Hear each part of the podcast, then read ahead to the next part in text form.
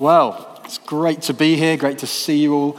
Um, we're in a, a, teaching series at the moment uh, called The Christmas Surprise, four weeks in the lead up to our, our carol service, and uh, looking at the fact that the first Christmas was very much a surprising event. It was not the kind of thing that people would have expected. And last week, Wouter looked at the idea of um, the surprising plan of Christmas, the fact that the plan that God had for the first Christmas was a surprising one. And today we're looking at the topic of surprising songs. Surprising songs. And Christmas and singing kind of go hand in hand, don't they? You get to mid October and Michael Bublé's blaring out the speakers at every single supermarket, and you can't escape it even if you try. Um, Christmas is a time of singing. It kind of it goes hand in hand. And that's true of the first Christmas as well. But it was a different kind of song that was going on in the first Christmas. And we're going to look at four of those songs today. We're going to look at four songs that were sung at the first Christmas in Luke's Gospel. We'll be in Luke chapters 1 and 2. If you've got your Bibles, you might want to go there. And we're going to look at four surprising songs of the first Christmas. What we sing matters. What we sing makes a difference to the way that we feel. It makes a difference to the way that we think. Have you ever noticed that? When you're singing happy songs, you tend to feel happy. When you sing sad songs, you tend to feel sad. It also shapes the way we think. I'm under no illusion today that the thing that's going to be going around your mind for the rest of the day is probably not the words that I'm preaching. It's probably the songs that we've been singing. There's something about songs that shapes the way that we think. And songs really matter to God. What we sing matters to God. Songs are everywhere in the Bible. It's a little bit of a clue that songs are a big deal for God. And uh, it's not like God just loves singing in the abstract and it doesn't really matter what we're singing. So we could stand here on Sundays and say, It's all about me, it's all about me. No, no, that's not how it works. God, God cares about the kind of things that we sing, which is why we want to have songs that fix our gaze on Him. And uh, what we're going to look at today hopefully can help us as we're thinking through what are the kind of songs that I'm going to be singing as an individual in my own times. What are the kind of songs we want to sing together? So we're going to learn both about Christmas and also thinking through what does it look, what are the kind of songs we want to be singing, particularly as we're looking to celebrate Christmas together. So, does that sound good? Okay, well, we're going to be in Luke's Gospel, so Luke chapters 1 and 2, and we're going to look at four songs by four different people. And the first we're going to look at is a song that's sung by Mary, Jesus' mother, and this is in Luke chapter 1. We're going to read verses 46 to 55, and this comes off the back of Mary becoming aware that she's going to give birth to the Messiah, to the King. And she's also heard that her relative Elizabeth is also going to give birth, and she's going to give birth to John the Baptist. And so, in response to hearing this, Mary sings a song, and she sings a song of revolution. So, the first kind of song we're going to look at today is a song of revolution. And you might be able to spot which parts of this song sound quite revolutionary. So, this is Luke chapter 1, verses 46 to 55. Mary said, My soul glorifies the Lord, and my spirit rejoices in God my Savior, for he has been mindful of the humble state of his servant. From now on, all generations will call me blessed, for the mighty one has done great things for me. Holy is his name. His mercy extends to those who fear him from generation to generation. He has performed mighty deeds with his arm.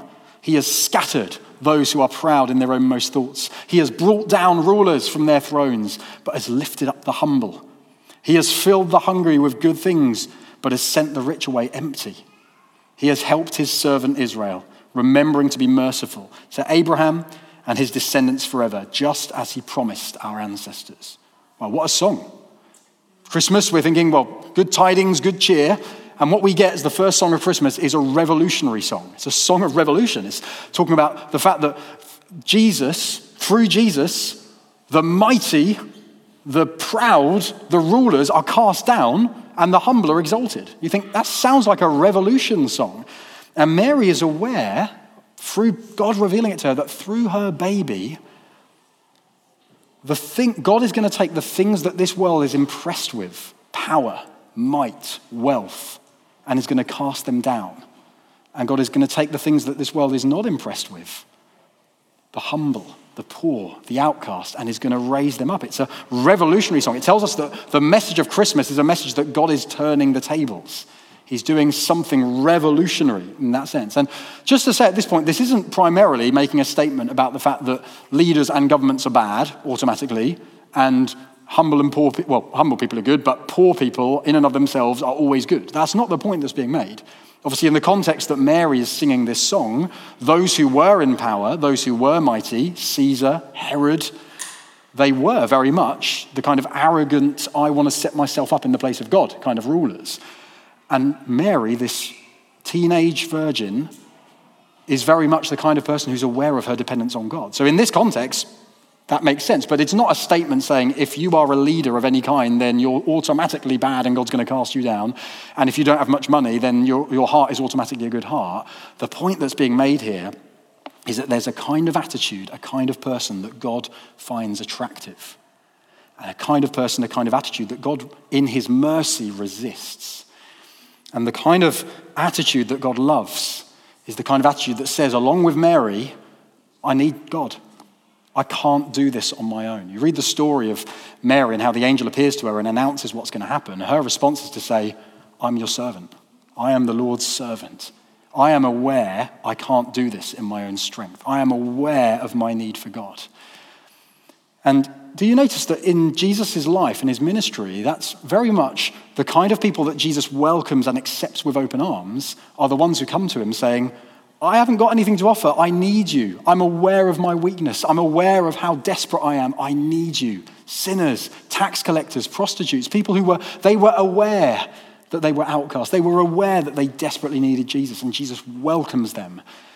But those that Jesus pushes back, those that Jesus resists, are those who come to him boldly stating that they don't need him. And God loves it when we come to him and when we realize we need him. That's the kind of heart that Jesus loves. It's the kind of heart he sees in Mary because the reason that we were created was to bring glory to God.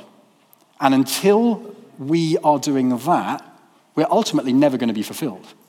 If we make our lives all about trying to lift ourselves up and promote ourselves, we're going to find that counterintuitively, we're just going to end up being miserable because you can't get enough power, you can't get enough fame, you can't get enough prestige that actually brings you satisfaction. Why?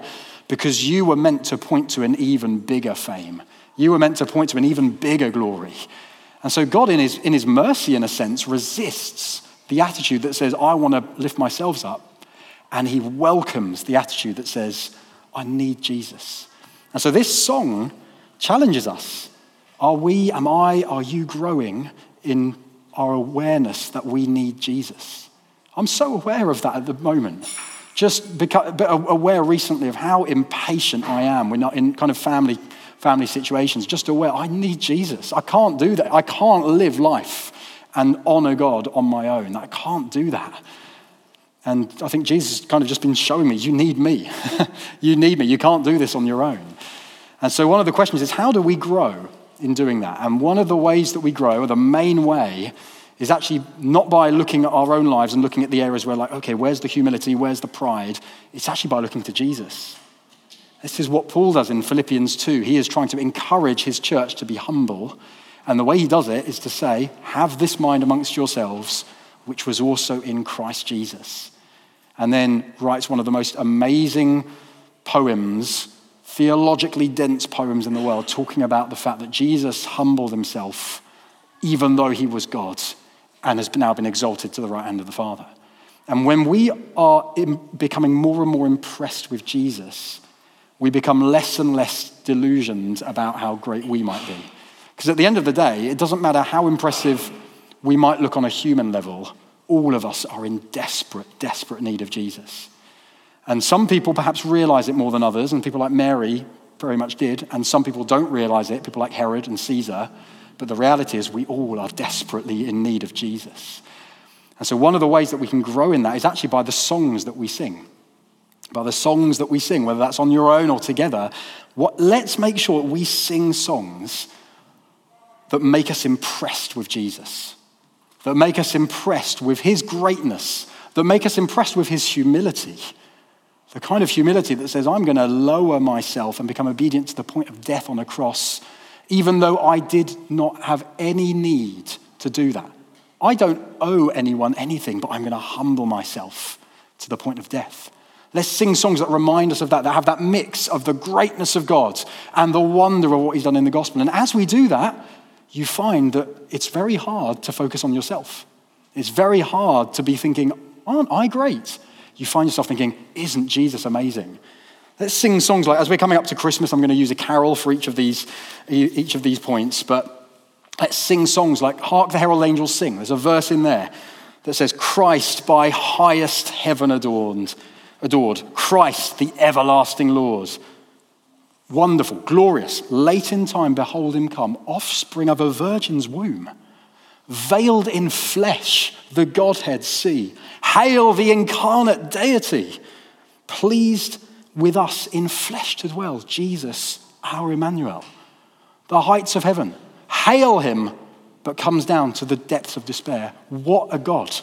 What a Savior worth worshipping. Let's sing songs that remind us of him, and we'll find ourselves more and more in a place where we go, I need you, Jesus. I can't do it on my own. And that's a heart that God loves. If you come to him with that kind of heart, he will welcome you with open arms. His grace extends towards those who recognize, I need him. Let's become more and more like that. So the first Christmas had a song, had songs of revolution. Secondly, the first Christmas had songs of faithfulness. Now, we're going to read a song that was sung, or a poem that was said by Zechariah. He's the, the father of John the Baptist.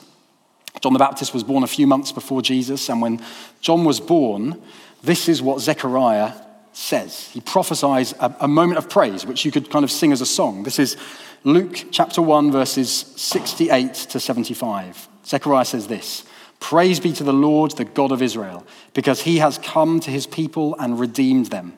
He has raised up a horn for us in the house of his servant David, as he said through his holy prophets of long ago salvation from our enemies and from the hand of all who hate us, to show mercy to our ancestors and to remember his holy covenant, the oath that he swore to our father Abraham, to rescue us from the hand of our enemies and to enable us to serve him without fear in holiness and righteousness before, all, uh, before him all our days. Christmas reminds us that God is faithful. And Zechariah realizes that as he's holding his baby, what does he say? I'm sure he did say stuff like, oh my goodness, he looks just like me, and so on, but that's not recorded here. What's recorded is the fact that he holds his baby and he prophesies that God has been faithful to promises that he made hundreds of years before.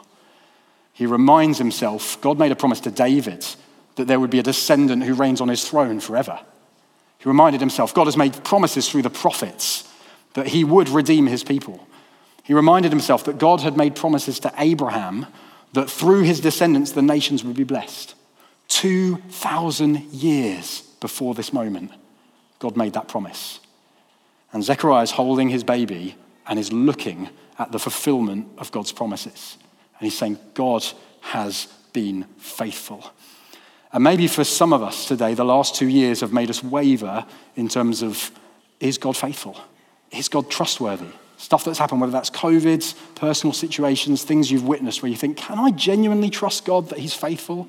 Is He really going to do the things He's promised?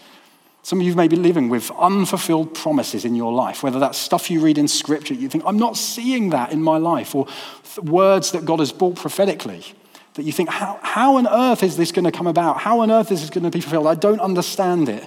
I'm sure Zechariah probably felt that as well. He probably felt 2,000 years after the promise to Abraham, I've not seen anything yet. Is God actually going to be faithful? And in this moment, as he's holding his baby, he realizes, yes, God is faithful. God is being faithful. And so, as you yourself are wrestling with those moments, remind yourself of, these, of this song. If God has been faithful in the 2,000 year promises, he can be faithful within your own life. He can be faithful to what he has promised for you. So let's sing songs that remind us of the faithfulness of God. Sing songs that remind us of his faithfulness to us as individuals, that's important. But let's also, like Zechariah, sing songs that remind us of the big faithfulness of God. The faithfulness of God in sending Jesus and fulfilling promises that he had made centuries before. And as we do that, we find ourselves, again, our minds drawn to who God is, what he's done, and we find ourselves, our faith increasing that he's able to fulfill his promises in our lives. Let's sing songs like, let's go for another Christmas carol. Angels from the Realms of Glory has got a verse which, imagine Israel waiting for centuries for the Messiah. It's got a wonderful verse in this that says, Saints before the altar bending, watching long in hope and fear. Just imagine the faithful Israelites going, Is God going to redeem his people? Is he going to be faithful? Suddenly, the Lord descending in his temple shall appear. God has been faithful in Jesus. Let's sing songs that remind us of his faithfulness. Thirdly, the surprising songs of the first Christmas were songs of peace. We're going to read a very famous song that was sung this time by the angels. This is after the birth of Jesus, and the angels have announced that Jesus was born to shepherds in the field near Bethlehem. And once they've announced that, they break into praise and they sing this. This is in Luke chapter 2, verse 14. Glory to God in the highest heaven, and on earth peace to those on whom his favor rests. Glory to God in the highest heaven, and on earth peace to those on whom his favor rests. Jesus has come to bring peace. The Prince of Peace is his name. And that's one of the things that I think the world is very aware of is the fact that we need peace. We need inner peace. Um, there's anything that the last two years have taught us is that the human, human emotions and human mental health is very, very fragile. All you need is something that sweeps the carpet from underneath your feet, and suddenly your whole world goes into turmoil. And Jesus has not necessarily come in this age to bring all of your problem, take all of your problems away.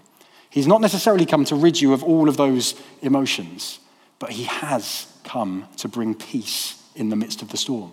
He's come to be that anchor that when everything is tossing you around, you think, I can stand firm. And actually, there's a sense of peacefulness in the midst of the storm because I know Jesus.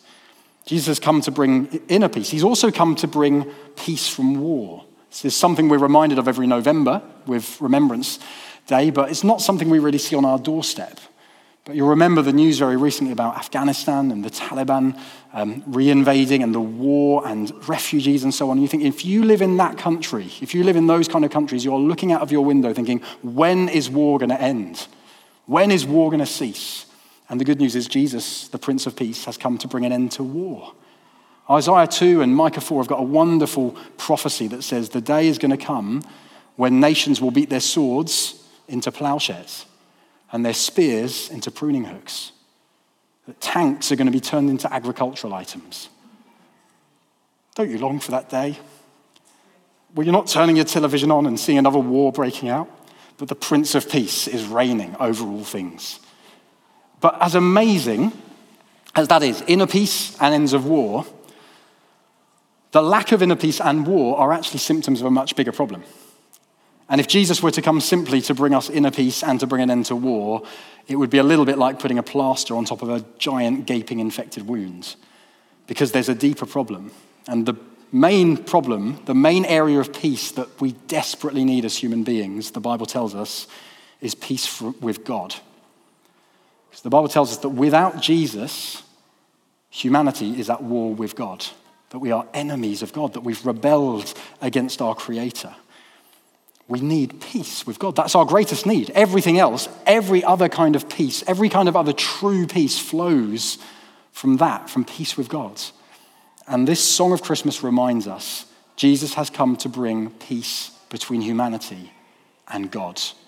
And that for everyone here who is in Christ, those of us who are reconciled to Jesus, who have accepted Jesus as Lord, this is true. Romans 5, verse 1 says, Since we have been justified by faith, we have peace with God through our Lord Jesus Christ. If you're in Christ, you are no longer at enmity with God. You are no longer at war with God. You have been reconciled. You're part of the family. And perhaps some of you here are not followers of Jesus. You've kind of come along. You're very, very welcome. We love having you here. But you've never made that decision to follow Jesus. And perhaps as I've been talking, you've realized, I need to be reconciled to God. I'd never realized that before, but now I'm realizing I need, I need reconciliation with my Creator. The amazing news is that this baby born 2,000 years ago, who is now the Lord of the universe, Jesus, has come to bring peace between humanity and God. So if that's you, I would love to talk to you later, or maybe you can come and find one of the, one of the elders, and we would love to introduce you to Jesus, to explain what does it look like to follow him? What does it look like to be reconciled to God? But for the rest of us, let's sing songs that remind us that Jesus has brought peace. Let's sing songs like, again, I'm going to quote Hark the Herald Angels Sing because it's just an amazing carol, but a different verse. Hark the herald angels sing, Glory to the newborn King, peace on earth and mercy mild. Why? God and sinners reconciled. That is our ultimate hope, is the fact that we are no longer at enmity with God because he has brought us peace through Jesus. So, surprising songs of Christmas are songs, first of all, songs of revolution, songs of faithfulness, songs of peace, and finally, and we'll finish with this, the surprising songs of the first Christmas are songs for the nations. And this is a song we're going to read. This is in Luke chapter 2 again. And this is sung by a guy called Simeon. Simeon was an old man who was waiting for the coming of the Messiah. He was a faithful Israelite waiting for the Messiah to come. And he sees the baby Jesus who is coming to the temple. He's a few weeks old and he's being dedicated. And when he sees Jesus, he grabs him and he says this. And this is in chapter 2, verse 29 to 32. Sovereign Lord, as you have promised, you may now dismiss your servant in peace. For my eyes have seen your salvation, which you have prepared in the sight of all nations, a light for revelation to the Gentiles or nations, and, for, and the glory of your people Israel. Surprising songs of Christmas are songs for the nations. Do you notice here what Simeon says when he sees the Messiah? he realizes that this baby that he's holding is not just a light to individuals. It's not even just a light to Israel that is going to lead to them being restored. It's, he is a light to the nations. That the message and the person of Jesus is good news for everyone, for every single nation around the world. And Christmas reminds us of that. It reminds us that God is devoted and committed to seeing the nations turn back to Him including the UK. As far flung reaches as the UK, God has planned to bring many from every nation back to Him. And the amazing thing is that as Christ's presence lives in us, we become a light to the nations because we're reflecting the light of Jesus. Which is why, as a church, we are so passionate and we go on and on about it. We're so passionate about building a diverse, multicultural church because we're aware that there are so many nations represented in Peterborough, and we don't want to just become a British church because we don't really live in a British city, we live in a multicultural city. And so we want to see the nations within Peterborough reached. And there are a number of people already within our ranks who come from other nations, and we love having you here. We really do. Those of us from a majority culture, the majority culture of um, being British, I realize that we're probably sometimes clumsy with the way we interact with like different cultures. It can sometimes be a bit clumsy, but it's so good. We love having people from different nations who live in Peterborough be part of us. And don't you want to see people saved from all of the nations represented in Peterborough? That's what we want to see. So we want to see that within our own city, but we also want to see that in terms of sending people out. Which is why we've, over the years, sent multiple people to different nations to do the work of God, whether that's planting churches, whether that's doing good works with the poor. We've sent the Giles out to Zimbabwe. We've sent the Rowells out to Mozambique. We're going to be sending the Fertigals out next year to Nijmegen in Holland so that they can plant a church and see the good news of Jesus spread to the Dutch. We want to get behind that. This isn't something that they are doing, this is something that we're doing together because we want to be a church that realizes the message of Christmas, the good news of Jesus, is for all of the nations. And so, part of my question to us and to you is what about you? I'm sure that in a room this size, there's probably a number of us who are carrying particular nations on our heart. And for some of us, that might never mean moving. That might mean praying. That might mean looking to see people from that particular people group rescued and saved for Jesus within Peterborough. But for some of us, it may well mean moving. And maybe this morning is just an opportunity. You might not have any of the details or anything, but you might just have a nation on your heart. And maybe to, this morning is an opportunity for you to go, I'm willing, God. God, I am willing. You, you name the place, and I will do it because I believe that this is good news for all of the nations. And so, I encourage you, if that's something that you're carrying within your heart, maybe just take this morning as an opportunity to, to commit that to God and say, I'm willing, Lord. Here, as Isaiah says, here I am, send me which is a wonderful thing to be saying to God. But let's also sing songs that remind us that Jesus has come to shine his light to all of the nations, where we're lifting our heads again off of the local. Local's good, but if we only ever have our heads in the local, we'll forget that Jesus is about a work for all of the nations. So let's sing songs that remind us of that.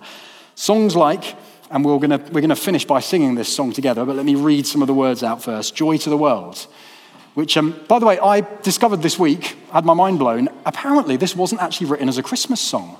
I only realized that this week. I think it's a great Christmas song because it works for Christmas as well. Apparently, it's written about the second coming of Jesus, which means this verse I find such a wonderful encouragement. He says, He rules the world with truth and grace and makes the nations prove the glories of his righteousness and wonders of his love. There's a day coming when Jesus returns when the fact that there are people from all nations who love Jesus is going to prove the righteousness and the love of the wonderful Savior that we worship. So let's sing the kind of songs that remind us of that. Let's sing songs that remind us, as the songs of the first Christmas were, let's sing songs that remind us that, the, that Christmas is a time of revolution, that Christmas is a time where God demonstrates his faithfulness, where Christmas is a time where God, where we have been reconciled, at peace with God. And let's sing songs that remind us that Jesus is about seeing the good news go to all of the nations. Why don't we stand and why don't we respond by singing joy to the world together and worship our Savior?